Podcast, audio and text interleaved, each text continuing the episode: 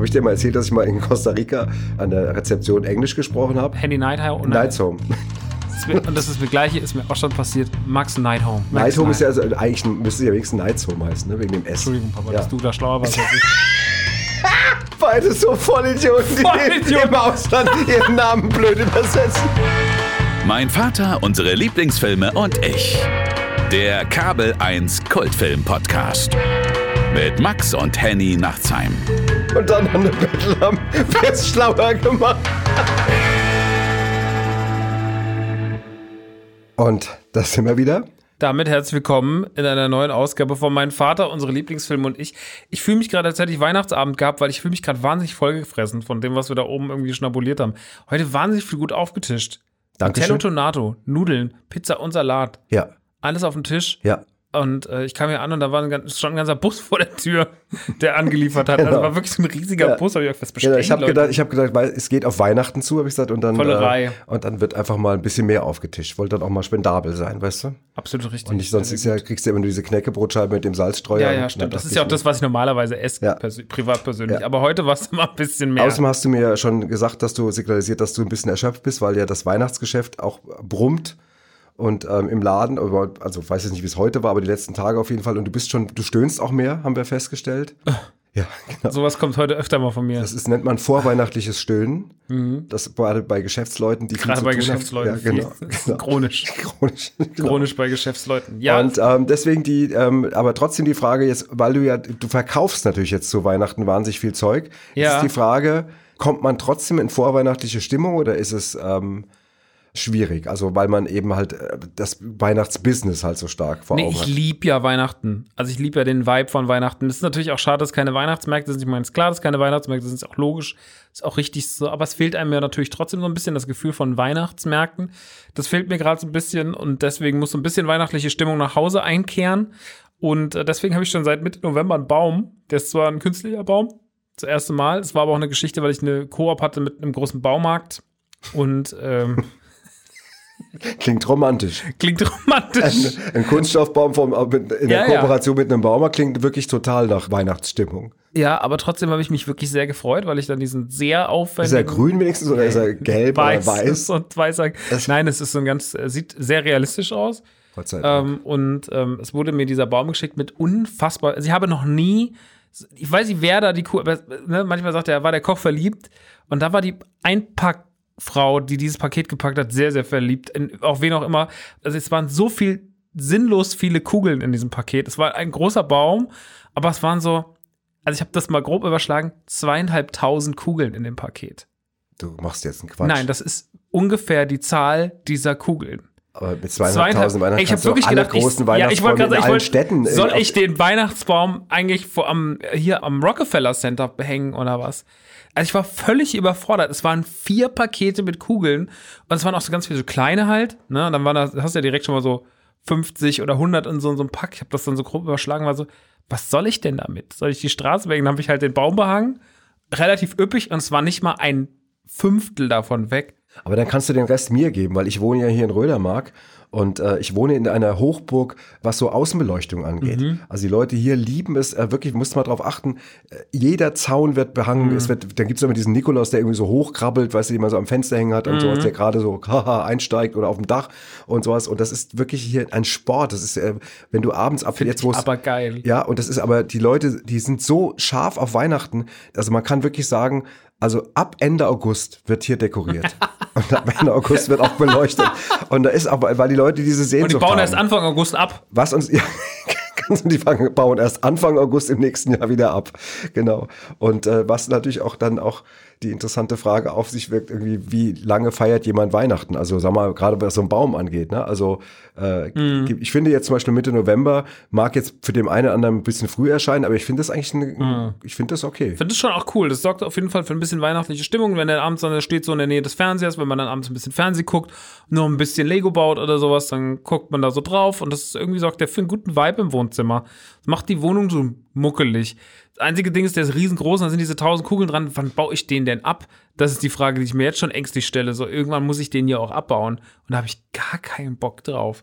Naja, vielleicht kann ich also, jemanden da draußen beauftragen, der den da auch mal für fünf Euro. Ich kann mir vorstellen, hier in Rödermark Leute zu finden, die kommen zu dir und übernehmen den einfach direkt, stellen den bei sich nahtlos in den die Garten. Die pflanzen den ein. Die pflanzen den ein. Genau, oder hier auf die Hauptstraße. Der wächst dann auch nochmal. Auf dieses Straßenstück neben der, neben der Hauptstraße. Weil wir, wie gesagt, ich wohne, wie gesagt, das ist Weihnachts- Hysterie, kann man fast schon sagen. Okay. Also was so Beleuchtungshysterie. Mhm, ja. m-m. Aber ich mag's. Also ich, ich mag das gern. Es gibt zum Beispiel so einen Balkon, da laufen immer so Farbdinger runter, so als würde so Farbe runterlaufen. Ja, ja, das ja. Ist so Streifen. Kenn ich, kenn ich. Und das läuft so, da stehe ich oft an der Ampel, weil das ist so eine Fußgängerampel noch. Und da stehe ich oft und dann glotze ich so da hoch und denke ich mir, ach, guck mal hier. Ach, guck mal, das ist ja, ja guck mal hier. bam, bam, bam, bam, bam. Genau. Kostet ja auch gar nicht, weiß, kostet ja auch keinen Strom. Kostet keinen Strom. Ich finde es eh Wahnsinn. Also ich, mir ist es auch schon aufgefallen, dass hier dieser Ort, in dem du lebst, da ist schon viel mit Licht drumherum, so was so Weihnachtskram angeht. Also das ist schon auffällig. Der Gerd hat mir mal erzählt, bei ihm in der Nähe hat ein Typ, der hat in die Mauer von seinem Haus, hat er so wie so ein Loch geschlagen und hat dann da nochmal äh, Weihnachtsdeko reingehauen. Also ich, warum auch immer irgendwie. Und das war viel zu viel. Und es hat über alle Leute, also alle waren, es war alles auch Leute gegenüber geblendet hatten, was weiß ich und so. Und irgendwann ist das alles durchgeschmort und hat das halbe Haus, die halbe Außenfassade abgefackelt. Also man kann es auch übertreiben. Es ist niemand zu, es ist niemand zu Schade gekommen, das Haus steht auch noch, aber die Wand ist total verschmort. Und jetzt macht das auch nicht mehr. Ja, okay. Ja. Ja, ich glaube, da kann, da sind wir natürlich hier in Deutschland ja noch äh, sehr rar aufgestellt. Hier geht's ja, in Amerika gibt es ja, ja ganz andere Viertel, wenn dann Leute wirklich so sich in der ganzen Nachbarschaft gebettelt wird, wie die Häuser geschmückt werden. Gibt ähm, auch, gibt auch einen Film, ne? Mit, mit, ähm, ist das mit Tim Robbins? Nee, ich weiß gar nicht mit wem, auf jeden Fall wie nicht Tim Robbins. Äh, ein Tim so ein Allen. Film. Ja, ist das nicht mit Tim Allen? Na gut. Kann gut sein. Auf jeden Fall, auf jeden Fall geht es auch um so riesige um Häuserdecken. Auch bei, bei ja. dem berühmten Schöne Bescherung-Film mit Chevy Chase. Ist den meine ich, genau, den habe ich gemeint. Entschuldige, so, okay. Ich ziehe alles zurück. Chevy Chase habe ich gemeint, genau. Okay. Du meinst den ganz großen Weihnachtsklassiker Schöne Bescherung. Ja, genau, den ich wieder mal an den falschen Zuschauer spiele. Es wäre was fürs Quiz gewesen. Hättest du schon die erste, erst, hätte ja. ich schon den ersten Punkt nicht gemacht. Ja, ja. Wie heißt, genau. Apropos Quiz, heute Ach. müssen wir mal wieder einen Film zusammenfassen. Heute geht es um Richie Rich von vierundneunzig ja. mit Macaulay Culkin, äh, der später dann auch äh, das Gesicht für Weihnachten wurde, nämlich äh, beziehungsweise ein paar Jahre schon vor Richie Rich, äh, denn mit Kevin Allein zu Hause und Kevin Allein New York ähm, hat er zwei absolute Weihnachtsklassiker hingelegt, über die wir heute auch sprechen möchten. Diesen Mittwoch läuft bei Kabel eins äh, Richie Rich, den nehmen wir quasi als Anlass, ja. hat auch ein bisschen weihnachtliche Stimmung. Und man mag ja auch einfach den kleinen Macaulay Culkin in jungen Jahren ja. gerne solchen Film.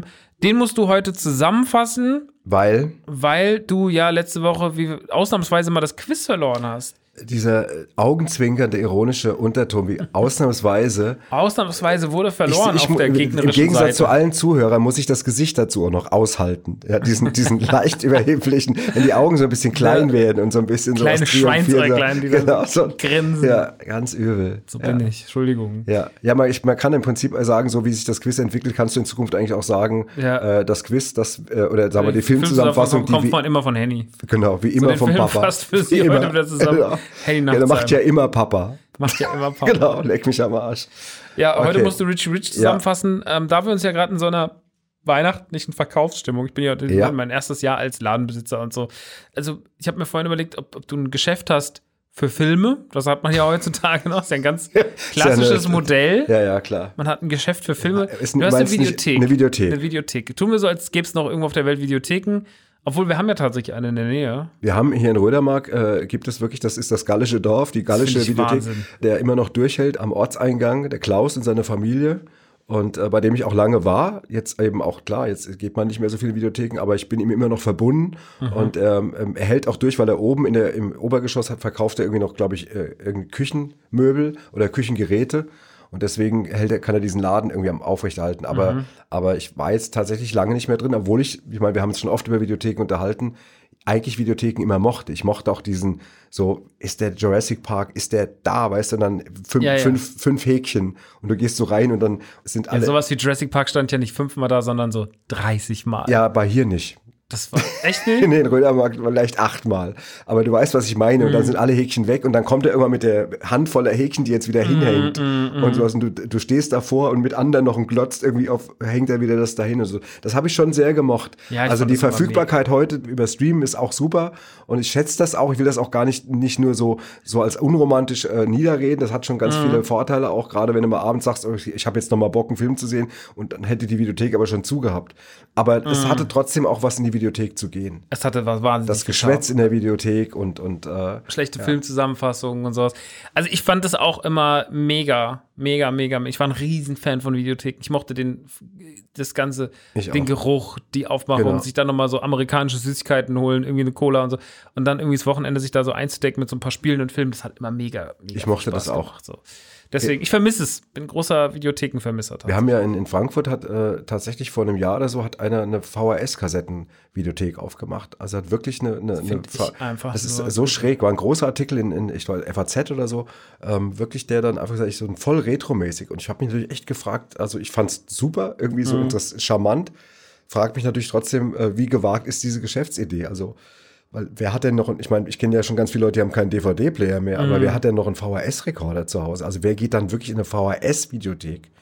Wir haben das bei Badesalz, haben wir das ja auf der Bühne, jetzt im aktuellen Bühnenprogramm ist es ja auch, dass zwei Typen eine Videothek mit V H S-Kassetten erben, aber das ist halt eben im Prinzip fan, nicht Fantasy, aber das ist ja irgendwie erfunden. Das ist halt ja, ja, eine erfundene Story unseres Stücks, aber ähm, also ist schon schräg. Aber finde ich auf jeden Fall krass und bemerkenswert. Ähm Ja, und was wolltest du jetzt mit der Videothek eigentlich genau, sagen? Genau, Videothek. Eigentlich ja. wollte ich sagen, dass du ich quasi hab eine Videothek hab. Du hast eine Videothek und ich bin jetzt, möchte mir für die Feiertage, es ist ja Weihnachten, möchte ich mir bei dir einen Film ausleihen. Und du empfiehlst mir sehr, sehr, sehr inbrünstig, sagt man das? Ja, sagt man, ne? Äh, den Film Richie Rich, äh, der ganz brandaktuell gerade bei dir gelandet ist im Jahre okay. zwanzig einundzwanzig, der von vierundneunzig ist. Und du ja. musst mir jetzt diesen Film schmackhaft machen, damit okay. ich ihn am Ende mitnehme. Guten Tag. Dann, dann machen wir die Situation, dass du reinkommst und sagst, du möchtest ja gerne einen Film zu Weihnachten aussehen. Ja, ja okay. machen wir die so. Tür auf. Ja. Ring! Warte, warte mal, wir haben doch, ach, ach so. Max, wir haben doch, wir haben doch, da sind wir sind doch so ausgestattet. Entschuldigung, wir haben Special Wenn, Effects hier. Was mach ich mit Special Effect, was machst du denn da mit dem Mund und Dings? Warte, Achtung, du kommst jetzt zur Tür rein. Ja. Ach so, okay. Da habe ich gerade einen Regenbogen aus meinem Bauch gezaubert, da habe ich die Tür aufgemacht. Egal, so, scheiß der Hund drauf. So, die Tür ist auf. So. Komm rein. Hallo! Guten Tag, was kann ich denn für Sie tun? Also jetzt ist ja bald Weihnachten. Jawohl. Und ich wollte mir mal was ausleihen, was ich über die Feiertage gucken kann, weil es läuft ja nix. Ach, da sind Sie Haben bei Sie mir, ge- da sind Sie bei mir genau richtig. Wirklich? Ich habe gerade einen Film reinbekommen, der wird Ihr Herz umschmücken, der wird, ihr, der wird Ihre Seele umwickeln, wie Sie es noch lange nicht mehr erlebt haben, der wird ah. Ihre Weihnachtsfreude noch verdoppeln. Mm. Der Film heißt Richie Rich, mm. äh, da spielt dieser kleine Junge, mit den Sie vielleicht aus diesen Kevin-Filmen kennen, wissen Sie, der Kevin, in, der, Kevin wo daheim Trapp? ist, Kevin Trapp, der Kevin Trapp allein zu Hause, der Kevin Trapp in New York. Mm. Der, genau, der spielt da mit. Und das ist der kleine Junge. Und der Richie Rich ist der Name von dem Jungen in dem Film, weil er nicht der Kevin ist, sondern er ist der Richie. Er ah. ist der Richie. Also der Kevin ist nicht der Kevin, sondern der Kevin ist jetzt der Richie und ah. ist der Sohn vom Richard Rich. Also der Richard Rich ist sein mhm. Vater und der hat richtig Asche. Der, mhm. die, Eltern, die Eltern, auch die Mutter, haben richtig Kohle und der Junge, dem geht's richtig gut. Er hatte mhm. Schlösschen, er hatte eigene Motor, Autoboote und was weiß ich, was er alles hat. Und äh, Autoboote hat er und alles, er hat alles. Er hat ein riesen Schloss, im Prinzip hat einen eigenen Butler und so weiter. Und dann passiert Folgendes, dann will aber so ein Geschäftsführer, der bei dem Vater arbeitet, will den Vater beiseite schaffen, weil er an die Kohle ran will, schmuggelt in so ein Flugzeug, wo die gerade wegfliegen wollen, ein Bömmchen. Schmuggelte Bämsche rein. Bämsche. Und dann starten die Eltern. Und eigentlich hat der Geschäftsführer gedacht, dass der Bub mitfliegt. Dass er die ganze ah. Familie einfach in der Luft egalisieren kann. Ah. Ne, wie man das ja gerne mal macht, ne, wenn man an die Kohle ran will. Ah. Ich kenne mich da aus. Ich hatte mal einen Partner, der Klaus. Das war auch so ein Schlawiner. So, und auf jeden Fall ähm, dann, ähm, ich will auch nicht zu viel verraten, weil wie, wie heißt das bei euch heute? Äh, wie heißt das? Spoiler. Genau, Spoiler. Hatten wir früher auf dem Auto. So, ähm, genau. Das, pass auf. Also, d- d- jetzt ist die Bombe im Flugzeug, aber der Bub bleibt daheim. Weil der Butler sagt, ach komm, Bub, bleib doch daheim. Ach. Wir können Wirklich? Doch uns schön die Zeit, hier schön Zeit machen, lass doch die Eltern mal allein fliegen. Und dann explodiert wohl im Flugzeug auch die Bombe und dann sehen wir aber nicht ganz genau, was passiert. Die Eltern stürzen ah. irgendwie ab, aber auf jeden Fall, irgendwann heißt es, die Eltern sind nicht mehr auf dem Radar. Dann heißt es ja, wenn die Eltern jetzt wahrscheinlich dann nicht mehr da sind, dann muss ja einer die Geschäftsführung übernehmen. Dann will der Geschäftsführer, will eigentlich dann das machen, aber dann sagen Leute, nee, dann lass doch das den Bub machen. Der Richie Rich, Bub. Ne? Der Bub. Und dann übernimmt er die Geschäftsführung und dann hat er auch noch Freunde getroffen. Der hat nämlich so ganz normale Kinder kennengelernt bei einer anderen Gelegenheit. Aber ich will ja, wie gesagt, nicht hm. jetzt, ich will ja nicht, wir wie heißt es bei Ihnen? Spoiler. Spoiler. Spoiler will ich ja nicht. Und dann passiert Folgendes, dann gibt es ein großes Tohuwabohu, ich will nicht, wie gesagt, nichts verraten. Und dann äh, kommen die Eltern wieder, kommen die Eltern ganz überraschend mhm. wieder und dann, dann kriegt der Geschäftsmann natürlich dann kalte Füße, ne? Und dann gibt es noch einen, wie sagt man, Showdown, ne? Mhm. Haben wir früher gesagt, hier, am Ende gab es einen Showdown, ne? Und dann geht alles zugunsten der Familie aus und dann ist fertig, ne? Also jetzt mal, wie gesagt... Ah, da also, haben Sie ja jetzt quasi gar nichts verraten über den Film. Gar nicht, gar nichts. Genau. Und ich wie gesagt, ich soll ja noch richtig Spaß dran haben. Da ne? werde ich Spaß dran haben, ja, weiß ja nichts. Spaß. Und ich kann Ihnen ein schönes Paket machen, ich habe gerade ein Dreierangebot zusammengestellt, Sie kriegen Richie Rich, Sie kriegen das texanische Kettensägenmassaker und vielleicht noch einen dritten Wunsch, noch ein... Haben Sie noch äh, was in der... Haben Sie noch so Erwachsenenfilmchen? Ja. Porno, meine Sie. Schöne, gepflegte Porno. Sehen Sie die Tür ab achtzehn? Ach, guck da mal geht, da. Suchen Sie was aus. Ich, aus. ich will auch gar keinen Ausweis Richie sehen. Richie Rich, Rich, Texas ja. Chainsaw Massacre und, und noch ein Porno. Ja, dort Klasse Porno. Weihnachten. Ja, dem, zum Beispiel die Reise zum Mittelpunkt der Elke ist sehr schön. Das ist ein, ein sehr schöner Dingspunkt. Und ähm, sowas haben wir da. Und also auf jeden Fall gucken Sie, suchen Sie was raus. Und dann, Indiana dann, Jones. Ach, ja, guck mal genau, da. Genau. Also da ist einiges geboten. Und ich hoffe, dann würde ich, ich sagen, wenn Sie das zusammengestellt haben, kommen Sie wieder hier in die Kasse, kriegen Sie noch einen Lolli und dann wünsche ich Ihnen schöne Feiertage. Dankeschön, dann geh ich mal rüber, gell? Ja. Tschüss. Ich, ich gehe mit. So. Ja, schön. So, Dankeschön für diese, für diese völlig spoilerfreie Zusammenfassung. Völlig. Ist aber natürlich auch ein Film, der, sag ich mal, in der Handlung ähm, überschaubar ist. Ja. Ne? Aber ich muss dir jetzt ganz ehrlich sagen, ich habe den damals einmal gesehen mhm. und ich konnte den jetzt gerade mega gut gucken. Und zwar ohne Scheiß. Jetzt ohne hier irgendwie äh, rumzuschleimen. Ich habe den abends geguckt und dachte so, ich meine, auch die Zeiten sind ja sowieso jetzt auch nicht immer nur so dufte. Es ist ja auch jetzt erstmal graue Jahreszeit, dann ist die ganze Corona-Scheiße und so. Und ich konnte den irgendwie gut gucken. Mhm, ja, so ging's, ging mir tatsächlich ähnlich. Ja, ich habe den auch seit langer, langer Zeit nicht mehr gesehen. Ich habe den als Kind sehr oft gesehen. Ja? Ich war zehn. Ich habe den im Kino damals zweimal gesehen, weil wow. ich natürlich diese ganze... Der Junge hat seinen eigenen McDonald's und seine ja, eigene Achterbahn. Das ist der besten Szenen alle. Das ist halt, also ich glaube, selbst wenn man den Film nicht mag, weiß man immer so, die McDonald's-Szene ja. ist so, du hast deinen eigenen McDonald's. Ja, das ist mega. Also das, das ist schon eine sehr, sehr schöne Szene. Und ähm, ich finde den am Ende so ein bisschen zu lang. Also das Ende, da braucht er einen Moment. Beim Showdown. Beim Showdown braucht er einen Moment zu lang, aber ansonsten unterhält er mich immer noch blendend. Ist ja kein Überlängenfilm eigentlich. Sehr Überhaupt relativ, nicht, neunzig Minuten. Ja, genau. ähm, könnt ihr auch selber gucken. Heute, wenn die Folge rauskommt, ist ja Montag in der Regel und der läuft am Mittwoch bei Kabel eins um zwanzig Uhr fünfzehn. Also genau. Wenn ihr den noch nicht kennt oder mal wieder Lust habt, den zu sehen, guckt ihn euch mal an. Ich muss auch sagen, ich hatte wirklich wieder, ich wusste dann, es war lustig, weil ich habe den so lange nicht gesehen, ich habe den bestimmt über zwanzig Jahre nicht gesehen, eher fünfundzwanzig Jahre so. Ich hatte den damals dann auf V H S und habe den viel geguckt. Ich habe auch die Cartoon-Serie, die lief immer im Kinderfernsehen morgens oft und die konnte man auch immer noch gut gucken. Die war halt so nah zwischen den Feuersteins und sowas, war das halt immer noch so Kinderfernsehen. Mhm. Habe ich sehr gemocht, dass das dann umgesetzt wurde mit meinem Kinderstar, Macaulay Culkin, der ja zu der Zeit, also der war ja das Ding. Ja, sagt, kommen wir auch noch zu, natürlich. Ja, wenn man die drei Gesichter der neunziger nennen müsste, dann wären es Michael Jackson, Michael Jordan und Macaulay Culkin, glaube ich. So, das sind immer so die drei, wo ich immer als erstes dran denke, die drei ikonischen neunziger-Figuren. Ja. Und ähm, das war für mich auf jeden Fall ein Riesending und ich habe den dann wirklich super oft gesehen und weil der halt so seichte Kost ist, weil der dich halt einfach als Kind super unterhält und weil der auch so ein bisschen übertrieben ist und hat aber viele liebevolle Charaktere und erzählt ja sehr geradlinig seine Story und ist sehr klar, jede Figur ist klar zu identifizieren, wie man zu der steht. Man weiß sehr schnell, Cadbury ist die gute Seele, man weiß sehr schnell, er ist halt eigentlich gar nicht so ein verzogener Bengel wie die anderen. Äh, man weiß dafür, die anderen sind sehr wohl verzogene Bengel, die er dann noch so um sich rum hat. Genau, man lernt auch, dass Kapitalismus nicht unbedingt schlecht sein muss, wenn man, wenn man nee, auf der richtigen Seite steht. Das lernt man auch. Und der hat ein paar richtig gute Szenen. Ich mag ja auch zum Beispiel diese Schulszene, wenn er in der Schule ist, wo alle an diesen Schreibtischen sitzen und dann dieser Börsen, so Börsenmaklerkurs bekommen und alle haben sie, sie schicken sich so gegenseitig Mobbingfaxe und sowas. Das ist schon, ja, da sind schon ein paar ganz gute Ideen drin, die echt Spaß machen. Ja. Und den, deswegen konnte ich dem viel abgewinnen auf seine komische Art und Weise. Es ist einfach so ein sehr netter Film für zwischendurch und der hat damals blendend funktioniert, meiner Meinung Finde nach. Finde ich auch. Ja. ja. Wollen wir ein bisschen über die Besatzung? Die Besatzung reden. Besatzung die Besatzung, des Schiffes. Die Besetzung, genau. Reden oder. oder nee, wir ähm, können gerne noch ein bisschen gut. über die Leute reden. Genau. Zum Beispiel über Jonathan Hyde, der ja Cadbury spielt, der den, also der Diener genau. von Richie. Ist eigentlich in Australien, also achtundvierzig in Australien, in Brisbane geworden. In Brisbane? In Brisbane. Ach, ist guck mal. ein. ist ein respektiertes Mitglied der Royal Shakespeare Company und ähm, ist äh, absolviertes Mitglied im äh, Royal Academy of Dramatic Art. Also auch nochmal, da hat mehrere, mehrere große Titel. Hat ganz viele Filme gemacht, wie The Contract, äh, Sherlock Holmes, äh, Attila der Hunne, Stauffenberg-Verschwörung gegen Hitler, Land of the Blind, dann natürlich Richie Rich, King Tut, der Fluch mhm. des Pharao, aber ist dann vor allem bekannt geworden. Daher kennt ich den dann halt auch zum Beispiel. Er war in Titanic, er war in Die Mumie, daher kenne ich ihn vor allem. Mhm. Er war in Anaconda oder auch in Jumanji zu sehen. Also man hat ihn immer mal wieder an, in verschiedensten... Ist auch so wie einer, den man, wenn man ihn sieht, sagt, ach, den habe ich schon mal gesehen. Man genau. überlegt dann nicht, weiß nicht mehr gleich wo. Nee. Aber letztendlich ähm, ein sehr renommierter Schauspieler, ja. Und vor allem ja mit dieser ganzen, mit der Shakespeare- Geschichte noch und sowas, irgendwie natürlich auch nochmal in so ganz anderen Fächern unterwegs. Mhm. Aber das passt auch gut zu ihm irgendwie. Also ich fand den irgendwie auch, schon fand den auch wenn er Australier ist, fand den wahnsinnig britisch in dem Film irgendwie. Ja, ja, voll. Ja.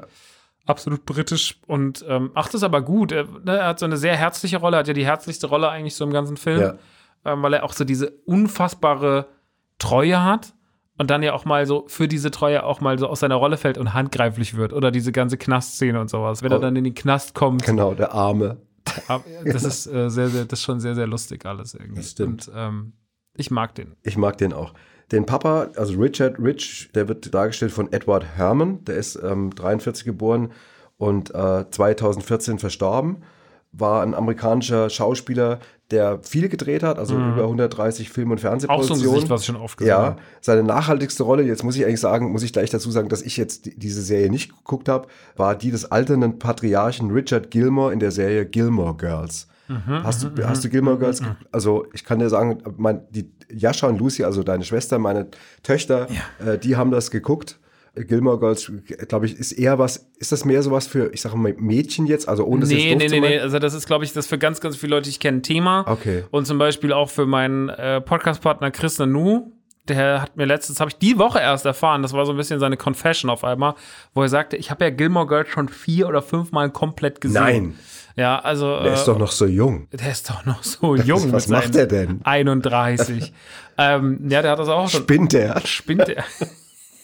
Aber das ist ein Riesenthema für sehr, sehr viele Leute. Das würde ich überhaupt nicht irgendeinem okay. schlecht zuschreiben, sondern Gilmore Girls. Ich habe das nicht, ich habe das auch nicht, wollte das gar nicht, wollte gar nichts äh, implizieren. Ich habe gefragt, weil ich die Serie nicht ja, kenne. Ja, hat der Papa wieder mal. Hat er mal wieder einen rausgehauen. Einen, mal wieder hier. Chauvi- halb chauvinistischen. Halb chauvinistischer Vater da. Ja, genau. Nein, alles gut. Aber tatsächlich Gilmore Girls ist ein Riesending. Da hat er mitgespielt, war er noch mitgespielt? Das war sein Hauptding. Ansonsten die anderen Serien, ich habe jetzt mal die Liste geguckt, kannte ich nicht, aber was... C S I Miami wahrscheinlich auch nochmal, oder? Eine müsste dabei gewesen sein. Eine Staffel. Genau, wir gucken da mal genauer. Eine finden wir. Genau. Aber er war über ganz viele Jahre die Werbestimme in Werbeclips für die Automarke Dodge. Also ah, okay. das war, das war wohl so ganz markant. Ich habe auch mal, ich wollte eigentlich noch gucken, ob ich einen im Internet finde, habe ich ehrlich gesagt dann zeitlich nicht gepackt, aber mhm. das hat er über Jahre gemacht. Das ist eigentlich auch ein schönes Ding, ne? Wenn du, also wenn du so eine markante Stimme hast und dann irgendwann mit mhm. einer Marke in Verbindung gebracht wirst irgendwie und das über Jahre so machst und offensichtlich, das muss wohl sehr beliebt gewesen sein in Amerika. Witzig. Ja. Das ist jetzt so erstmal zu Edward Herrmann. Okay, dann gibt's dann noch an seiner Seite seine Frau Regina Rich, gespielt von Christine Ebersole. Wurde dreiundfünfzig in Chicago geboren, war dann ab neunzehnhundertachtzig Mitglied bei Saturday Night Live, einer der größten äh, Comedy-Formate Amerikas.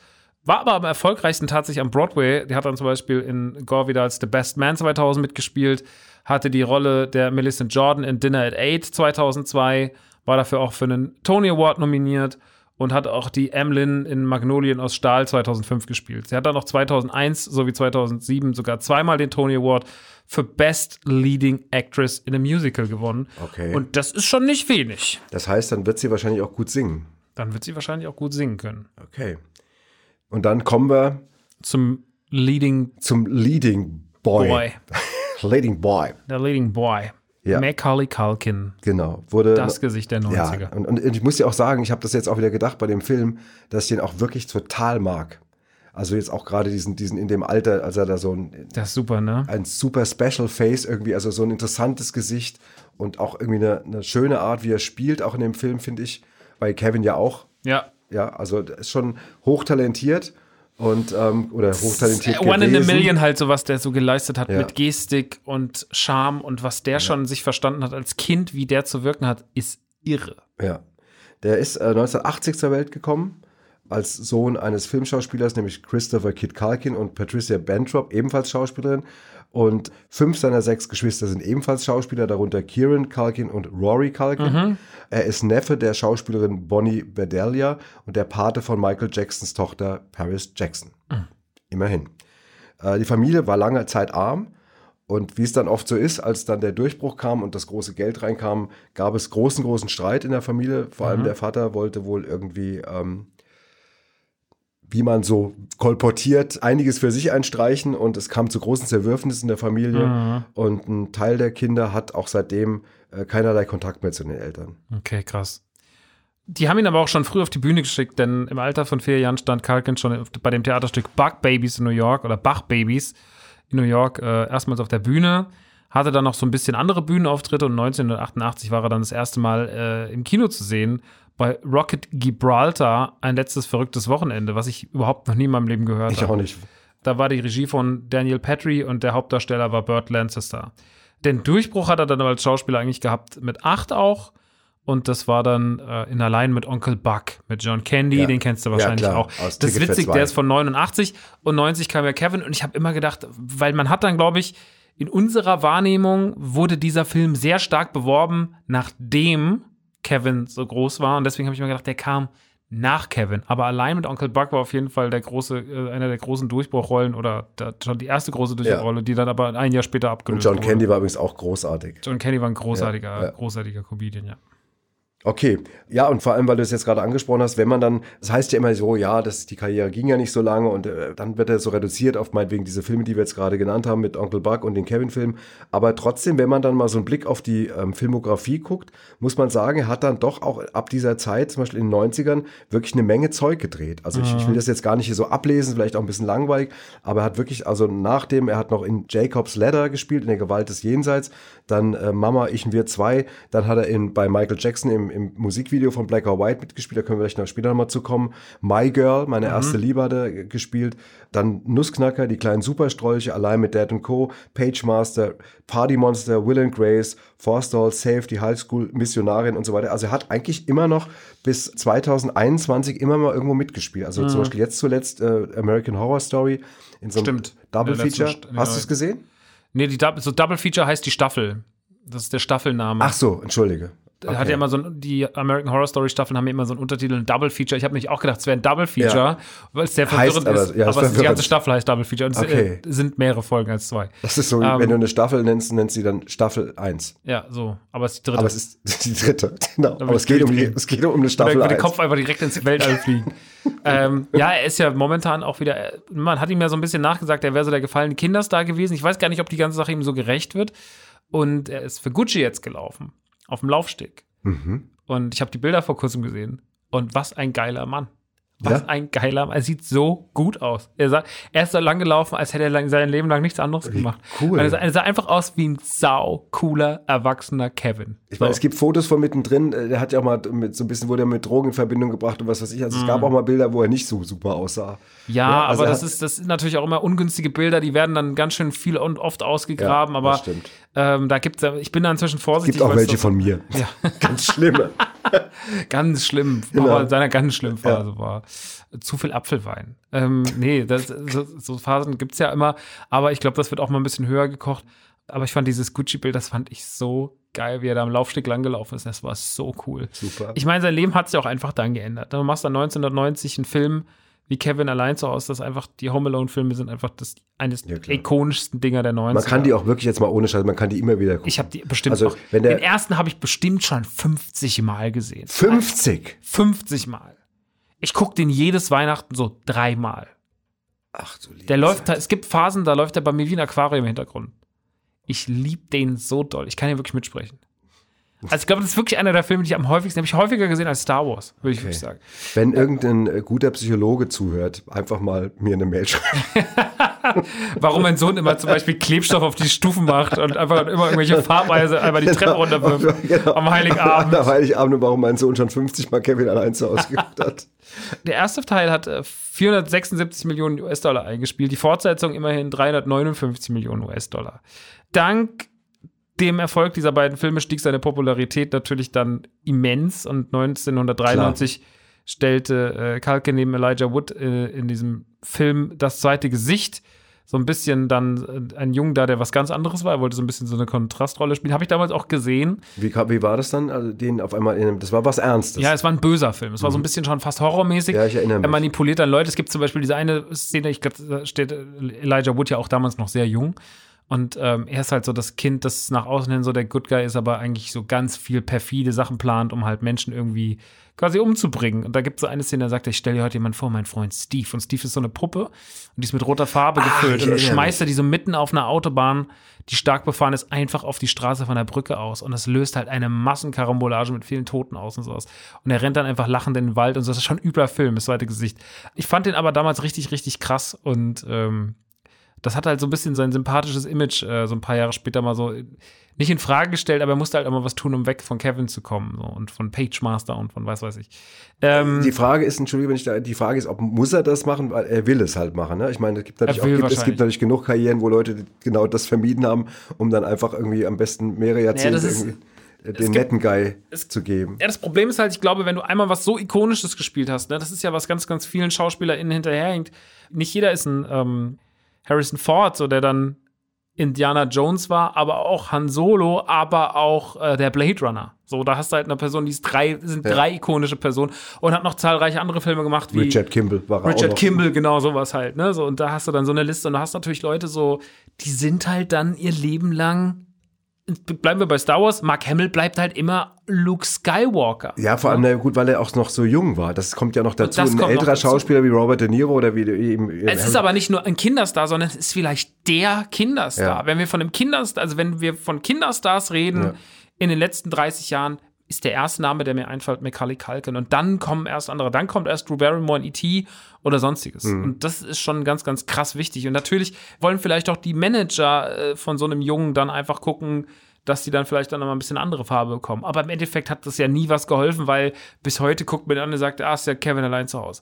Und es ist ja auch so, wenn man sich jetzt mal die letzten Jahre von Macaulay Culkin anguckt, der war ja zum Beispiel auch in verschiedenen Nerd-Sendungen die letzten Jahre und er hat ja ganz viel auch immer wieder mit dem, mit dem Kevin allein zu Hause-Ding kokettiert die letzten Jahre, mhm. weil er es auch einfach weiß. Ich glaube, wenn du dich irgendwann aufhörst, dagegen zu wehren und auch so ein bisschen mitspielst und dann aber auch trotzdem, dann wirst du vielleicht wieder, also wenn du es richtig machst, kannst du wieder the cool guy werden und dann läufst du auch wieder für Gucci. Und dann machst du auch auf einmal eine American Horror Story Staffel, weißt du? So dann, ich glaube, er hat einen ganz guten Weg da rausgefunden, den nicht alle finden. Mm-mm.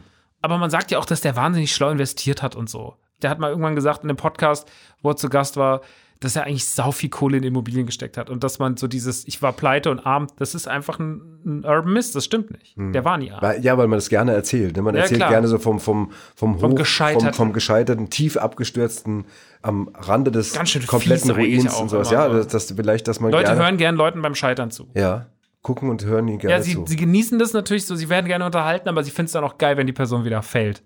Komisch irgendwie. Komisch. Wobei, ich meine, in Amerika, sagen wir mal, wird man ja für Erfolg noch, sagen wir mal, mehr gefeiert als meinetwegen in Europa. Also das gönnt man ja da noch, noch Leuten. Wenn da jemand sagt, hey, ich habe eine Million gemacht damit und sowas, dann sagen ja, die aber Amis, die Klatschpresse ist trotzdem, ja, das, ja. ja. Okay. Vielleicht ist es auch ein, äh, ein altes Klischee, dass die Amis so sind. Das weiß ich gar nicht genau. Ich hab, es sagen ja. immer die Deutschen. Die Deutschen, so, so, die Deutschen setzen sich dann immer hin und sagen so, wenn du in Amerika warst, da kriegen der Gun. Wenn so, Leute wie Ralf Möller. Ralf Möller, ich Ralf Möller, sagen, dann, Ralf Möller ist super. Der kommt dann alle fünf oh, Jahre mal nach Deutschland und sagt so, wisst ihr bei uns, als ich damals in Gladiator drei Oscars ja. mitgespielt habe, so, da war ich natürlich ja. so. Also, das, ja. Ich habe den neulich wieder irgendwo gesehen. Es war so lustig. Der ist so drüber. Immer, Gladiator acht Oscars. Ja, ja genau. Das ist immer, immer der gleiche Scheiße. Scheiße. Und dann später, oh, Gladiator. Äh, ja. acht, acht Oscars. Gladiator acht Oscars.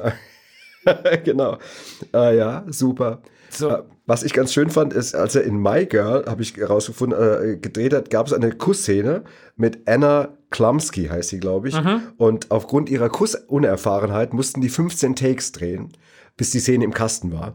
Aber was schön ist, es muss sie sehr genervt haben. Es muss natürlich auch, irgendwann wird es ja auch dann für so Kids irgendwie immer, immer krasser. Es wird ja dann auch immer, immer anstrengender und wahrscheinlich auch vom Team auch immer peinlicher, so nach dem Motto, ja, du musst es nochmal so machen und, und gerade auch noch sowas Intimes wie ein Kuss. Mhm. Aber sie wurden äh, äh, belohnt, weil sie haben später dafür, ich wusste gar nicht, dass es das gibt, den M T V Movie Award für den besten Kuss, Kuss bekommen. Kuss ja. bekommen. Das wusstest du auch. Das, das habe ich damals geil das? mitverfolgt. Aber haben sie das Best dann Kissing, ja, das war ganz lange eine, bei den M T V Movie Awards war das damals eine, Kaste, eine Kategorie. Sagenhaft. Best Action Sequence und sowas. Da gab es so natürlich so Anti-Oscar-Kategorien. Und da war dann auch der Best Kuss, der Best Kuss immerhin. Dabei. Also auf Witzig. jeden Fall sind sie beide nochmal dafür nochmal dann doch belohnt worden. Er moderierte auch äh, Saturday Night Live äh, einmal im Alter von elf.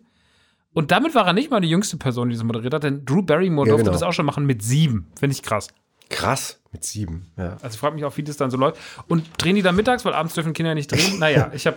ja, das ist ja wie mit, das ist auch wie mit äh, König der Löwen, wenn die, da, die müssen doch dann irgendwie so, die, die Kids, die dann da mitspielen, die, da musst du dir vorstellen, dass schon irgendwie dann um sieben vorbei sein oder sowas, weil die hm. abends nicht auftreten dürfen. Ah, okay. Das gibt's ganz viel. Gab es doch früher bei Wetten, dass die Kinder wetten mussten doch immer ganz ja, früh gemacht werden. Genau, weil die vor zehn wieder mussten im Hotel sein, irgendwie ja, angeblich. Ja. ja.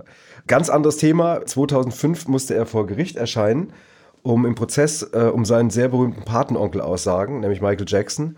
Und alle hatten irgendwie gedacht, dass er ihn belasten würde. Also das hatte mhm. man so vorher kolportiert, hatte relativ so spekuliert, was, auf was das alles hinausläuft. Und er hat aber dann irgendwie total für ihn ausgesagt und hat auch gesagt, ja, auch wenn er bei ihm war, auch wenn sie irgendwie ähm, in einem Bett geschlafen haben und sowas, er wurde nie von Michael Jackson komisch angefasst oder sonst was. Irgendwie hat irgendwie äh, damals ein sehr, ich glaube, die Öffentlichkeit irritierendes ähm, ja, ich erinnere mich noch. Das war in dieser Leaving Neverland. Genau. Doku war das auch, genau. war das auch Thema, ja. Genau, und er ist heute, wie gesagt, ist er selbst der, der Patenonkel von Michaels Kindern Prince und Paris. Ja, das ist so die Verbindung zum, mhm. zum Links. Und wie gesagt, dass er in Michael Jacksons Video Black or White mitgespielt hat. Genau, einundneunzig. Ja. Er war eine der ikonischsten Figuren der neunziger. Er hat dann einundneunzig ja My Girl gedreht, über mhm. den wir gerade gesprochen genau. haben. Und dafür hat er tatsächlich eine Million bekommen. Und damit war er der bestbezahlteste Kinderstar ever. Oder der erste, der eine, diese Millionenmarke knackte. Und dann später hat er mit äh, Richie Rich acht Millionen bekommen. Mhm. Und da kommt wieder der Vater ins Spiel, von dem ich eben schon kurz mal was äh, erzählt habe, Kit Culkin. Und der muss ein sehr harter Verhandlungspartner gewesen sein. Also mhm. äh, gerade hat lange Zeit die Verträge ausgehandelt. Und hat aber dann zum Beispiel zu Hause immer, äh, ist, wie gesagt, ich kann das jetzt nicht bezeugen, ob das jetzt stimmt. aber Auch äh, ein Urban Myth. Ja, aber äh, hat angeblich immer alle Zeitungen versteckt, damit sein Sohn nicht weiß, was er eigentlich verdient. Ach, guck. Ja, das, genau. Naja, und dann, wie gesagt, der Vater war jetzt also nicht gerade die äh, positive, herausragende Figur in seinem Leben, sondern später wurde er beschuldigt, seine Frau missbraucht zu haben, indem er sie während der Schwangerschaft geschlagen hat, hat dann das Sorgerecht für die Kinder verloren.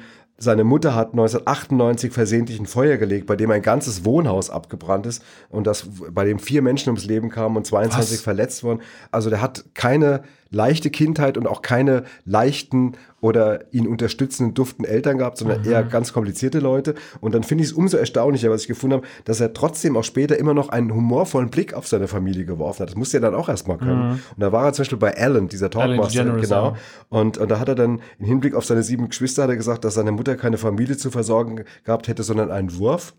Das mhm. genannt, was damals irgendwie wohl in Medien dann überall zitiert worden ist. Und, und er wäre mit dieser Familie, mit seinen Geschwistern deswegen auch wahnsinnig eng verbunden bis heute, weil sie alle immer übereinander gestapelt geschlafen hätten. Und das finde ich irgendwie, was ich daran mag, ist so, dass jemand ja offensichtlich auch echt fiese Sachen erlebt hat, aber später es trotzdem schafft, das irgendwie so ein bisschen humorvoll mhm. wegzuarbeiten. Das, das fand ich ganz gut. Ja, sowas mag ich auch immer. Ich mag ja auch gerne, also sein, sein Bruder spielt ja auch zum Beispiel mit in, in Kevin Allein zu Hause, ja Fuller, der die Pepsi trinkt. Genau. Ich will nicht, dass Fuller bei mir oben schläft, denn er Pepsi trinkt, macht er immer ins Bett. Ein bisschen, um noch bei Quatsch zu bleiben, und das, ich glaube, das hat Macaulay Culkin auch in den späteren Jahren immer ausgezeichnet, trotz der verschiedenen Gerüchte, die um ihn und seine Drogensucht und was weiß ich alles passiert ist. Es gab zum Beispiel mal ein, eine Art T-Shirt-Battle mit Ryan Gosling, denn Ryan Gosling war irgendwann auf dem Live-Magazin zu sehen und hatte ein T-Shirt an, auf dem war Macaulay Culkin drauf, und dann hat Macaulay Culkin gedacht, naja, da mache ich mir doch auch ein T-Shirt, dann mache ich mir ein T-Shirt, wo das Bild drauf ist, wo Ryan Gosling das T-Shirt trägt, auf dem, also einfach das Bild gemacht, also hatte Macaulay Culkin ein T-Shirt an, auf dem war Ryan Gosling mit einem T-Shirt von Macaulay Culkin, also Inception, Inception, Inception. Okay, ja, das muss man auch mal wollen, ne? Super.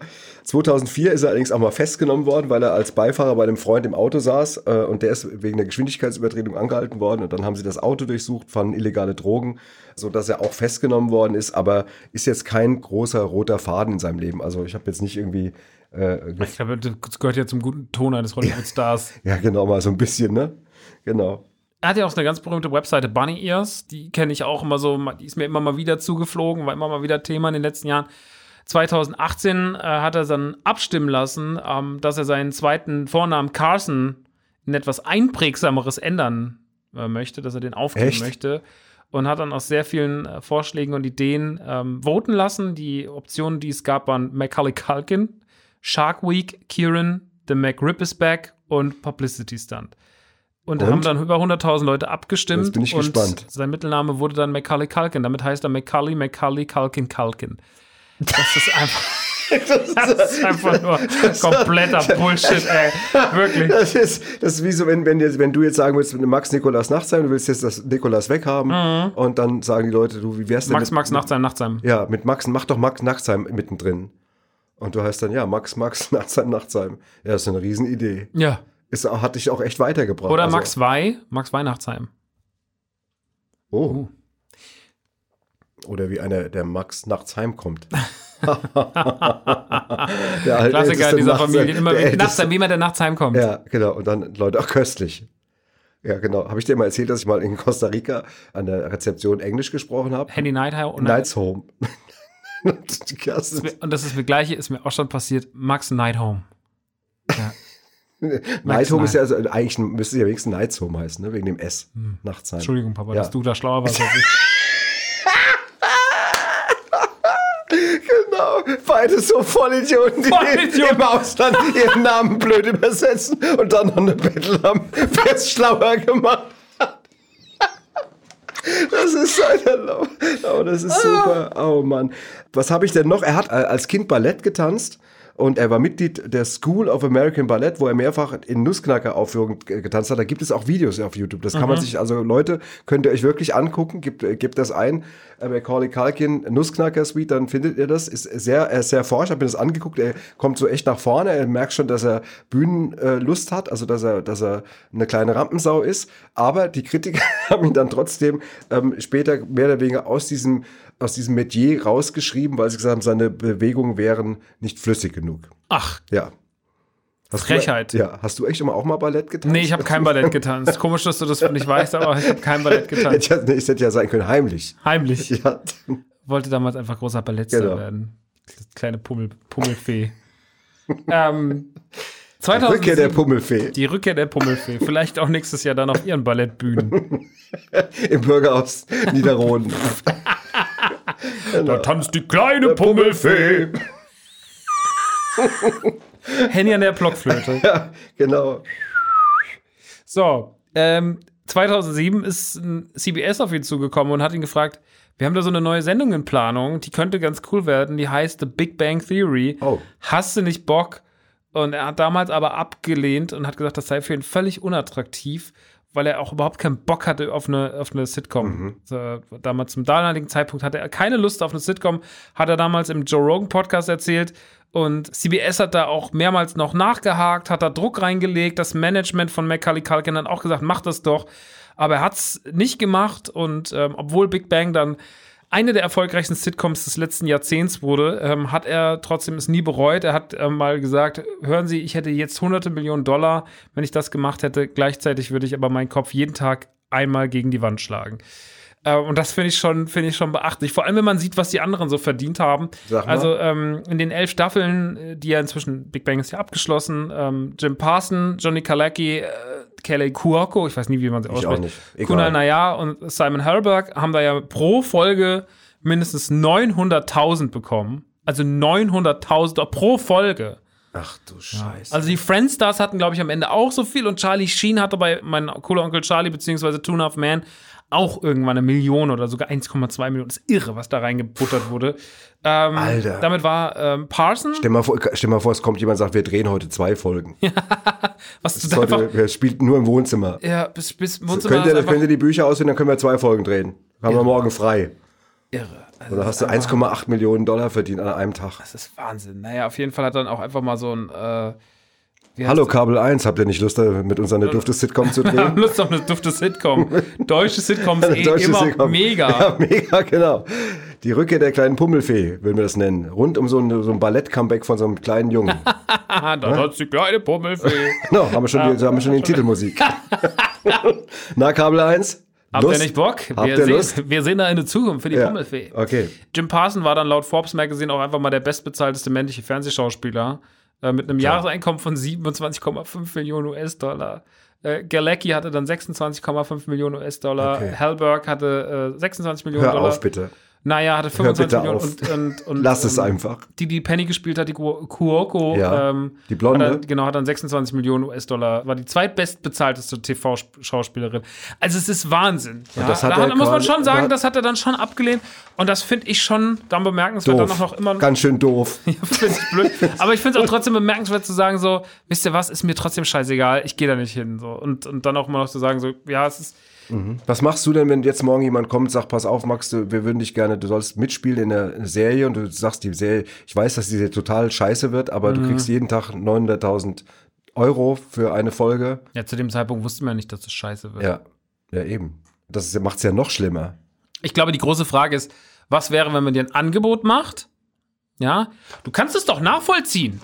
Du hattest doch mal ein Angebot von einem großen Film, der ein Riesenhit wurde und du hast nicht mitgespielt. Ja. Wir müssen nicht sagen, was das für ein Film war, aber wir wissen, ich wir weiß. Wir haben ja schon hier drüber gesprochen. Haben wir darüber gesprochen, ja. dass bei ja. Sieben Zwerge, ja. da hattet ihr beiden eine Rolle, du ja. und Gerd. Und zwar, wir waren die ersten beiden, die er angefragt hat. Das Ralf Schmitz spannend. Hat meine Rolle dann übernommen. Der weiß bis heute nicht, dass ich vor ihm angefragt habe. Tja, Ralf, ha! Du bist nur die zweite Wahl. Jawohl. So, aber ähm, wollte ich schon immer mal loswerden. Ja, jetzt weiß es auch Ralf Schmitz. Schönen ja. Gruß an der Stelle. Ja, ähm, ja aber du, du, du kannst es doch nachvollziehen. Was, was reden wir denn von mir, wenn wir doch hier jemanden haben, ein Fallbeispiel? Ja, weil wir, wir waren ja erst, ge- also ich meine. Hast du es jemals bereut, ist die Frage. Nein. Ne, siehst du? Nein. Also ich bin, ich, ich bin, ich mag Otto. Wir hatten ja Otto auch äh, als Überraschungsgast in einer Folge in der, in der ersten Staffel und schätzt den auch wirklich sehr und er hat auch ganz, ganz viel für den Comedy-Bereich getan und ist auch ein, wirklich ein wahnsinnig netter Kollege. Aber mir hat damals das Buch nicht gefallen. Und ich habe ja damals, ich habe später mal Sven Unterwald getroffen, den Regisseur, der auch am Buch äh, beteiligt war. Und dann haben wir auch dann nochmal sehr sportlich und freundlich darüber geredet, dass wir damals mit äh, der Darstellung der, der Zwerge, die wir spielten, halt nur mit Bretter auf den Kopf knallen und, und relativ dürre Sätze sprechen, nichts anfangen konnten. Und wir hatten eine eigene Definition unseres Humors und das hat da nicht dazu gepasst, also haben wir es dann abgesagt, nachdem wir fast schon zugesagt hatten und, ähm, mhm. und das hat sich dann auch richtig angefühlt, auch wenn das äh, dann wahnsinnig erfolgreich war und bestimmt auch viel Kohle für jeden Einzelnen gewesen ist, aber ich muss sagen, das habe ich komischerweise äh, zu keinem Zeitpunkt bereut. Wir haben uns auch tierisch gefreut, als der Film dann in die Charts gekommen ist und dann wirklich diese wahnsinnigen äh, Zuschauerzahlen hatte, äh, mit vielen Millionen, aber für uns war es trotzdem gut, dass wir es nicht gemacht haben, aber ist ja noch mal ein bisschen eine andere Dimension. Ne? In, in der Serie, das ist ja wie eine Lebensversicherung. Jetzt überleg mal, die Tränen haben elf Staffeln gedreht oder sowas. Und, ähm, Alter. Die aber, sind alle steinreich, ja, weil sie in Big Bang Theory waren. Was ja auch noch eine coole Serie ist. Ja nicht mal so, das ist ja auch noch eine der Serien, ich kenne überhaupt niemanden, der das doof findet. Ja. Doch, also ich ja. glaube, in meiner Generation war es dann, ich finde es immer so krass, weil immer alle gesagt haben, sie finden es so blöd, aber irgendwie hat es ja dann trotzdem jeder irgendwie gekannt. Das gibt's das ja oft. So ein, ähm, das war mit Wetten, das auch immer so früher. Ah, Wetten, das, oh Gott, oh, hast gesehen, wie der Typ da die, den, mit dem L K W die, den, den Zahnstocher in die Bierflasche da rein, also ich fand es nicht gut, aber war ja jetzt auch so. Genau. Alle fanden es blöd, aber alle haben es gesehen. Ja, ja, genau. Das ist oh. wie mit McDonald's und sowas. Ach, das nee, McDonald's ist, das ist scheiße, ist so ungesund und sowas. Nee, ich hab neulich habe ich wieder den den das den ich esse ständig den begrüßt, der ist einfach nix. Hey, der ist, genau. Ich guck immer wieder, ob der was ist, der ist, ist immer nix, noch nix. Der ist nix, nee, nee. Genau. Ja, ja. Okay, also auf jeden Fall hat er viel Kohle ausgeschlagen. Naja, und wie gesagt, also wir, wir haben ja eben schon gesagt, du hast ihn jetzt, das Schlussbild war, dass du ihn auf dem Laufsteg gesehen mhm. hast, irgendwie, das geht ihm wieder gut. Er hat sich zwar von Hollywood schon ziemlich zurückgezogen, hat, mhm. glaube ich, auch gesagt, Filme drehen will er nicht mehr so, er hat damit irgendwie mehr oder weniger abgeschlossen und wenn, dann müsste es was sein, was ihm total gefallen mhm. müsste oder was er vielleicht auch selber schreiben könnte und sowas. Aber er hat tatsächlich, ähm, wie alt ist er jetzt? Mit achtzig geboren? achtzig geboren, dann ist er vier Jahre älter als ich. Ich bin ja, siebenunddreißig, einundvierzig. einundvierzig. Er muss auf jeden Fall, also was, was man so mitbekommen hat, den Frieden mit sich gefunden haben, mhm. was diese Karriere angeht. Und äh, da sind andere Leute an diesen One-Hit-Wonder-Geschichten ja ganz anders zerbrochen. Und äh, mhm. da hat er ganz gut die Kurve bekommen. Und wir nehmen jetzt mal den Auftritt auf der, auf der Gucci-Bühne als das sinnbildliche Schlussbild der Betrachtung von Macaulay Culkin. Ja, da gehe ich mit. Sehr gut. Und ich glaube, damit können wir auch so ein bisschen Haken an das Thema Richie Rich und Macaulay Culkin ja. machen. Will aber natürlich trotzdem noch mal ein bisschen über Kevin reden, beziehungsweise über Weihnachtsfilme allgemein. Ja. Ähm, weil ich finde, Weihnachtsfilme sind ein ganz wichtiger Bestandteil von Weihnachten. Weihnachten sitzen irgendwie alle zu Hause, sind besinnlich und ähm, bei uns zum Beispiel auch so. Ich bin ja an Heiligabend meistens immer bei meiner Mom und danach wird immer Fernsehen geguckt, wenn dann die Bescherung war, das Essen war, das ist immer Kevin. Weil der auch immer läuft, ne? Der läuft dann irgendwo da so auf, auf, auf Sat eins Pro sieben oder so, da läuft er immer rum. Und deswegen äh, verbindet man damit immer ganz krass Weihnachten, weil der halt auch so unfassbar viel Weihnachtsflavor äh, ausstrahlt. Mhm. was sind denn für dich noch so, was ist denn für dich noch so ein ganz klassischer Weihnachtsfilm? Also nenn mir mal so deine, also deine der, der Lieblingsweihnachtsfilme. Der, der erste, der mir einfällt, ist tatsächlich Liebe. Mhm. Das ist mein mhm. Ab, das gebe ich zu, das mag kitschig und nee, weicheimäßig klingen. Das ist mein absoluter Lieblingsweihnachtsfilm. Den habe ich jetzt auch schon zehnmal gesehen. Und ich liebe den Film, ich kann den immer wieder gucken. Und äh, ich mag das alles, vor allem auch Liam Neeson, den man ja sonst immer nur irgendwie, immer nur irgendwie mit irgendeiner Knarre Äh, im Flugzeug sitzen sieht, irgendwie, weil er gerade wieder, wieder, wieder, wieder eine Tochter, weil eine Tochter, genau, weil er sagt, wenn du sie nicht zurückbringst, hole ich sie mir und dann töte ich dich. Ja, so, ja. Das ist einer der Filme, den ich sehr mag. Dann tatsächlich ein Film meiner Kindheit, also sowas vielleicht für dich, Kevin, war, war für mich Der kleine Lord. Das ist wirklich, den kenn ich gar nicht. Das ist die Geschichte von einem Jungen, der auch in ärmlicheren Verhältnissen lebt und der kommt zu seinem sehr reichen Onkel, zu dem Lord so und so, mhm. der ihn zu sich ordert irgendwie. Und dann ihn bei sich aufnimmt und er muss dann halt mit diesem kleinen Lord-Dasein irgendwie klarkommen. Das ist mhm. jetzt mal sehr verkürzt, spielt in der Weihnachtszeit. Und ich habe das tatsächlich auch, das muss ich unbedingt an der Stelle erzählen, vom kleinen Lord gibt es auch ein Musical. Und das habe ich mit Lucy, habe ich das gesehen vor vielen Jahren in Frankfurt in der Jahrhunderthalle. Mhm. Und das war richtig so wie so ein Musical halt eben, eben mit Drehbühne, mhm. eben noch der Marktplatz mit ganz tollen Buden. Dann wurde die Bühne gedreht, auf einmal war man dann in dem, in dem alten äh, Landhaus von dem Lord und so. Und dieser Lord wurde gespielt von einem Schauspieler, von einem englischen Schauspieler, der offensichtlich seine Rolle mit Lautschrift gelernt hatte. Mhm. Und dann kam irgendwie der Junge rein und zwar so ganz ehrfürchtig still, die Halle total ausverkauft, weißt du, so Weihnachten, ganz viel mit ihren Kindern. Und dann sagt er, hallo, äh, Onkel, da bin ich wieder. Und sagt er, hallo, es ist sehr schön, dass du endlich hier bist. Ich freue mich so sehr, dich zu sehen. Und das war so schräg, wie der gesprochen hat. Es war so, also es war, ich glaube, ich habe es jetzt noch besser gemacht, als er es in Wirklichkeit gemacht hat. Der hat so schlecht Deutsch gesprochen. Das ist aber eine Überraschung, dass du jetzt hier bist. Also, aber macht man das denn? Ich weiß es nicht. Und dann kam noch dazu, dass der Typ, der Schauspieler, offensichtlich auch noch irgendwie einen Gehfehler hatte oder, war keine Ahnung, vielleicht auch ein, ein, Ach, ein Traum. Da gab es eine Szene, die Anfangsszene ist so, da ist eine Treppe auf der Bühne, zwanzig, fünfundzwanzig Stufen, unten steht das Personal und der kleine Junge und dann taucht oben der, der alte Mann auf und geht da mit einem Krückstock die Treppe runter. Und in der Zwischenzeit ist nichts passiert. Gefühlt hat das acht Minuten gedauert oder zehn Minuten, bis die Treppe unten war. Es war totenstill in der Jahrhunderthalle und ich habe neben Lucy gesessen und mit jeder Treppe, die es länger gedauert, habe ich angefangen, so eine Mischung aus so übersprungsmäßig zu lachen und gleichzeitig dieses schlechte Timing hat mich verrückt gemacht. Und es dauerte ewig und es war totenstill. Ich meine, die hätten ja irgendwas machen können, dass da unten dann im Ensemble, dass man dann sagt, okay, der braucht ein bisschen länger, macht noch irgendwelche Dialoge rein oder Getuschel oder, oder macht ja. noch was mit dem Jungen. Aber alle starten, alle, die, das Ensemble und das komplette Publikum starten und sahen nur diesem alten Mann zu, wie die Treppe runterging. Dann sagte war er dann unser Es ist aber sehr schön, dass du hier bist. Und das, das war, das hat mir eigentlich diesen wunderbaren Film echt ein bisschen zerbombt an dem Abend, Ach, weil das war so albern Zeit. war und das war so schlecht irgendwie, fand ich. Und Lucy war total sauer, dass ich immer gelacht habe. Und sagte, hör doch mal, du bist der Einzige, der lacht. ja, voll der Angeber-Komiker und du lachst jetzt irgendwie. Keiner lacht hier. Und ich habe, wenn der geredet hat, ich habe mich, ich bin mal verreckt. Also Der kleine Lord, wie gesagt, als Film, als Film ähm, äh, ein, ein großes Highlight in meiner Kindheit, Jugend. Das liebe ich. Das ist schön. Hast du denn noch andere? Ja, hast du also denn noch andere Filme in dein, in dein Bewusstsein geschafft? Na, es gibt ja auch so Filme, die gar nicht so richtig Weihnachtsfilme sind, die, bei denen man trotzdem gerne an Weihnachten zuordnet. Ghostbusters ist zum Beispiel so ein Film, das ist für mich irgendwie komisch, auf eine komische Art und Weise sind beide Teile, die ersten beiden Teile. Der Afterlife hat jetzt eine andere Stimmung, meiner Meinung nach, kann nicht so eine Weihnachtsfilmstimmung. Aber Ghostbusters eins und zwei haben für mich eine Weihnachtsstimmung. Was aber ganz, ganz wichtig ist, äh, oder äh, machen wir eine Herleitung. Ghostbusters, äh, Bill Murray. Ähm, dann gibt es noch einen Weihnachtsfilm, der nicht wirklich ein Weihnachtsfilm ist mit Bill Murray, nämlich Täglich grüßt das Murmeltier. Ist für mich, äh, hat ja so eine winterliche Stimmung, ne? Ja. Aufgrund dieses Schneesettings und sowas mit dem, mit dem. Genau, ist aber kein ausgewiesener Heiligabend. Nee, ist kein, überhaupt Spiel nicht, aber hat trotzdem irgendwie so eine muckelige Atmosphäre, die gut zu Weihnachten passt. Man kann immer spüren, wie warm das Hotelzimmer ist, in dem man aufwacht und wie kalt es draußen ist. Und wenn, uh, draußen ist wieder kalt, im Radio gesagt wird. Also ich finde, Täglich grüßt das Murmeltier ist für mich auch ein Weihnachtsfilm. Was aber definitiv ein Weihnachtsfilm mit Bill Murray ist, ist Die Geister, die ich rief. Ja, absolut. Und das ist ein fantastischer Film. Eine Neuinterpretation, eine achtziger-Jahre-Interpretation des Themas äh, Charles Dickens, die Weihnachtsgeschichte, äh, in dem ein verzogener Fernsehmogul sozusagen nochmal äh, den Kopf Scrooge. gewaschen bekommt, äh, genau, wie Ebenezer Scrooge. Der genau. Film heißt im Englischen auch Scrooged. Und der ist einfach nur, den kann und muss ich jedes Jahr schauen, weil der ist fantastisch. Der ist sauwitzig, der hat sau viel schräge Figuren. Dieser ist auch teilweise ein bisschen gruselig. Das, wenn das erste Mal sein alter Geschäftspartner, der dann irgendwann, dem dann noch der Golfball aus dem Kopf kommt, weil eine Maus ihn irgendwie rausschubst, der ist großartig. Das ist ein ganz, ganz toller, geiler Weihnachtsfilm. Als ich den das erste Mal gesehen habe, es war eine Offenbarung für mich. Den finde ich wirklich gut. Und was natürlich auch ein absoluter Weihnachtsfilm ist, beide Teile, aber gerade auch der erste, ist natürlich Gremlins. Ich ja. liebe einfach die Gremlins. Ja, also ich, ich finde, ge- um noch einen zu, oh, wie hieß der nochmal? Klaus. Das ist ein sehr, sehr schöner Weihnachtsfilm aus der Moderne, der jetzt im letzten, der kam vor zwei Jahren oder drei Jahren raus.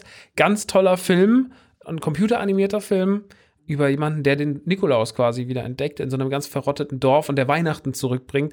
Auch so ein verzogener Typ. Mhm. Und das ist wirklich einer, ich habe die letzten Jahre immer so ein bisschen nach dem Weihnachtsfilm gesucht und muss sagen, Klaus war der Film, wo ich sage so, boah, das war seit den, okay. in den letzten zehn Jahren der Weihnachtsfilm für mich. Ist auf einem großen äh, Streaming- Anbieter exklusiv zu finden. Ich musste noch ganz kurz was zum Thema Gremlins erzählen. Ganz privat jetzt mal hier vor öffentlichem Publikum. Ja. Weil ich habe mit Kerstin, der Mutter meiner beiden Töchter, wir sind jetzt mittlerweile geschieden, sind aber dicke Freunde, wirklich kann man echt sagen, beste Freunde. Da habe ich, weil wir damals die Gremlins im Doppelpack geguckt haben, einen sehr überdrehten Abend, wir haben auch noch Kaffee dabei getrunken, wir haben am anderen Tag, glaube ich, wir haben bis morgens mit, auf, mit aufgerissenen ja, Augen ja. irgendwie im Wohnzimmer gesessen. Das ist ja auch einfach, sind ja eh schon wahnsinnig kaffeeartige Filme. Völl, und dann haben wir noch dabei der noch getrunken, zweite, Kaffee getrunken. Es war ein, ein unvergessener Abend, deswegen habe ich neulich, als ich bei dir im Laden war, äh, kurz vor der Öffnung, habe ich unten im Lager eine neue Gremlins-Figur entdeckt. Mhm. Die habe ich dann gekauft und habe mit den Worten, das muss ich, die muss ich Kerstin schenken. Die habe ich Kerstin jetzt neulich zum Geburtstag geschenkt. Mhm. Und vor ein paar Tagen hat mir Jascha, die, meine ältere Tochter, also die Tochter von Kerstin, gesagt, dass sie jetzt diese Figur heimlich zugesteckt bekommen hat, weil sie die so gruselig fand, Kerstin. Sie hat sich jetzt einfach so Wie oft Figur. Du schon Und das zweite Figur? Mal. Ich habe mir schon mal Johnny Depp geschenkt, weißt du, aus dem Indianerfilm. Aus diesem Lone Ranger-Film? Ja, genau, den hat sie auch irgendwann abgegeben, hat mir nichts gesagt, dass sie die Figur furchtbar findet und jetzt ist das Gleiche nochmal passiert. Das ist echt bitter. Vielleicht solltest du einfach keine Spielzeugfiguren Ich auf, auf keinen Fall, also ich werde weiter in deinem Gutschein Laden. Für, aber Gutschein für... für Rewe. Für, genau, Gutschein für Rewe. Rewe genau, und, und Inneneinrichtungshefte. Aber auf keinen Fall mehr irgendwelche Figuren. Ähm, was ein Film ist, den ich an Weihnachten gern sehe, ich weiß aber jetzt gar nicht, ob der sag mal, inhaltlich weihnachtlich terminiert ist, ist Matilda.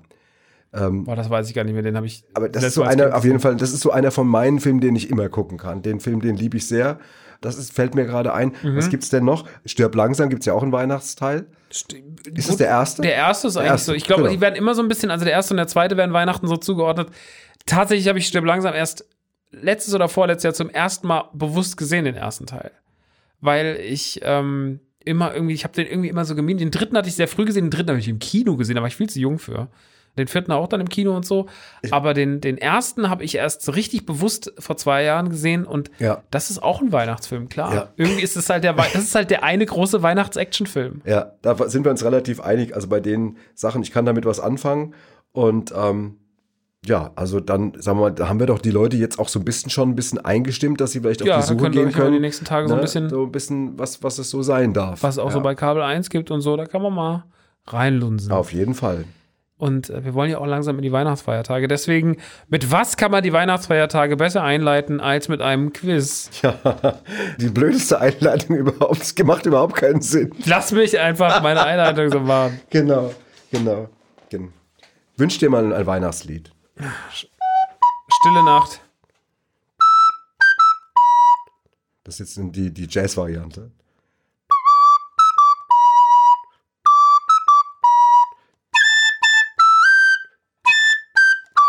Ich krieg die, den hohen Ton nicht, weil ich ihn nicht spielen kann, sondern weil der auf der Flöte nicht drauf ja, ist. Ja, klar. Der ist nicht drauf, aber es hat jeder erkannt. Ja, es war, es war schon Stille Nacht. Es war Stille Nacht, definitiv. Ja, auf Dankeschön. Jeden Fall. Gerne. Dankeschön Gut. dafür. So. Dann kommen wir jetzt zu meiner äh, Lieblingskategorie bei diesem Podcast, ähm, von der ich, ich würde, mittlerweile bin ich so weit, dass es mir schon einiges wert wäre, wenn wir das einfach komplett rausnehmen würden, das Quiz. Mhm. Aber lässt sich leider beim Kabel eins niemand zu, zu erweichen. Und ähm, naja gut, also fange ich an. Mhm. Achtung, Frage eins. Macaulays Bruder Kieran schauspielert noch sehr aktiv. In welchem Film von zweitausendzehn mimt er den Mitbewohner des Protagonisten? Scott Pilgrim. Ja. eins null. Ich hasse es. Die Hauptrolle spielte Michael Cera, Regie führte Edgar Wright, dessen neuer Film Last Night in Soho aktuell im Kino, Kino zu sehen ist. Genau. Und der auch Baby Driver gemacht hat. Ich habe letztens wieder Scott Pilgrim gesehen. Ich liebe Scott Pilgrim. Das ist ein großartiger großartiger Film. Die erste Frage muss ich leider skippen, weil sie heute, also du hast sie wirklich mehrmals beantwortet. Aber du kannst doch nicht jedes Mal, nur weil doch, ich was nein, weiß. Das ist doch die Regel. Die Regel ist doch... Nein, das ist eine Regel, die du gemacht hast. Nein, nein, nein. Ja, sag, komm, mach, es so, ist doch eh egal. Gut. Kevin allein zu Hause, Regisseur Chris Columbus, startete Anfang der zweitausender Jahre eine legendäre Filmreihe. Welche? Das weißt du natürlich. Ich hätte es auch tatsächlich nicht... Ich gebe dir noch den Tipp. Ja, es musst basiert du auf einer... Es ist eine weltbekannte Buchvorlage. Hat der Harry Potter gedreht? eins eins. Wow. Columbus inszenierte die ersten beiden Filme der Potter-Reihe, der Stein der Weise und der Kammer des Schreckens. So. Achtung, nächste Frage. In My Girl von einundneunzig wird der Vater der ersten Liebe des Protagonisten von einem bekannten Schauspielstar gespielt. Mhm. Tipp? Der Schauspieler hat einen Filmbruder mit ordentlich Blues im Blut und wird angerufen, wenn es spukt. Na, das ist ja aber, da kann man ja die Antwort eigentlich schon gleich sagen. Also der Bruder ist natürlich äh, Dan Aykroyd und ähm, Jim Belushi. Ist das deine Antwort? Jim Belushi. Und die Antwort ist Dan Aykroyd. Hä? Das gefällt mir gerade sehr, wenn ich ehrlich bin. Ja, da, jetzt, liebe Söhne, jetzt wandert das Mikro hier einmal quer durch den Raum, mein verblüffter Sohn. Äh, ich habe die Frage falsch verstanden. Ich habe gedacht, er hat einen berühmten Bluesbruder und mit, ach so. Der Schauspieler hat einen Filmbruder mit ordentlich Dings. Es ging um, von welchem bekannten Schauspieler ach, wird das gespielt? Ja, okay, ich habe es falsch verstanden. Ich habe aber richtig vorgelesen. Also ich habe ja die Antwort eigentlich gegeben. Ich habe ja Dan Aykroyd gesagt. Aber oh! Das ist wirklich, du bist skrupellos. Du hättest, du hättest auch äh, Musikmanager werden können. Ja, mit, deinem, mhm. mit deiner Mentalität, die du hier gerade offenbarst. eins eins weiterhin. Ja. Thema Weihnachten. Der Grinch und eine Weihnachtsgeschichte sind Klassiker. Wer spielt in beiden Filmen die Hauptrolle? Jim Carrey. Das ist doch die billigste Frage auf dem ganzen scheiß Bogen, Alter. So, zwei eins. Ja. Macaulay Culkins Ex-Freundin Mila Kunis ist mittlerweile mit Ashton Kutcher. Heißt der so? Ashton Kutcher? Ashton Kutcher, ja. Verheiratet. Bei welchem Projekt lernten sie sich kennen? Es handelt sich um eine bekannte Comedy-Serie, die von neunzehnhundertachtundneunzig bis zweitausendsechs lief und acht Staffeln umfasst. Die wilden siebziger. Ja. zwei zwei. Wahnsinn. Okay, wir gehen in die Backup-Fragen. Einer der Bösewichte aus Kevin Allein zu Hause ist Joe Pesci, der häufig mit Scorsese dreht. Welchen Film drehte er zuletzt? Tipp. Der Film war für zehn Oscars nominiert, gewann aber keinen einzigen. Auch ein Mafia-Film. Äh, ähm, der, der, der, der Irishman. drei zwei. Ja, und es fertig ist. Puh. Wird das heute ein Weihnachtswunder? So. La la la la la la la la la la la la. So, mit diesem wunderschönen musikalischen Finale verabschieden wir uns. Ach, geht das jetzt nicht weiter? Nein, es steht drei, wir haben sechs Fragen gelesen und äh, ich hab, äh, ist, ist alles gut. Ja. Oder Scheiße. Schluss ist. Hast du jetzt gedacht, es geht ewig, bis du es wieder hast, oder was? Ja, ich bin das so gewohnt zu gewinnen, dass man halt ja. so lange spielt, bis ich wieder meine Punkte Weißt du was, du siehst doch weihnachtlich. Du schenkst deinem Papa mal den Sieg ja, zu Weihnachten. Ja, also ich schenke meinem Papa den Weihnachten. Gut, dann gibt's ja sonst nichts mehr dieses Jahr. So noch, und Rewe-Gutschein. Und ja, Rewe-Gutschein nehme ich gerne. Rewe-Gutschein ist gut, ne? Da genau. kann man sich mal so gut. Alterskapseln holen. Super. Ja, wir sprechen uns dann wieder nächste Woche. Genau. Und da reden wir dann über die unendliche Geschichte. Ja. Ein deutscher Filmklassiker. Wenn ich heute verloren hätte, hätte ich gesagt, das passt ja zum Quiz, aber das hat sich jetzt geändert. Genau. Den Gag hat sie schon zurechtgelegt. Den Gag hatte ich mir schon zurechtgelegt, der ist jetzt leider ja. versemmelt. Schade. Habe ich mir schade. selber kaputt gemacht. Ja, den werde ich doch nächste Woche zusammenfassen, in Ehre. Ja. Ist auch mal okay, Papa hat, äh, hat wirklich gut gewonnen und volle Punktzahl gemacht, deswegen. Ja. Wir wünschen euch so. auf jeden Fall eine gute Zeit. Frohe ich freue mich auf nächste Woche, genau. Von den Weihnachtsheims. Von den Weihnachtsheims, ja. Nochmal das kleine Wortspiel reingedrückt. Kein ja. Problem, verrückt, hallo. Verrückt, verrückt. Und äh, dann bis bald wieder. Macht's gut. Bis bald, bis nächste Woche. Ciao. Ciao. Mein Vater, unsere Lieblingsfilme und ich. Der Kabel eins Kultfilm-Podcast mit Max und Henny Nachtsheim. Redaktion Anita Richtmann und Robin Schaumann. Schnitt und Sound Erik Gierig. Produziert von Edir Ben Mama und Kaleidos vier.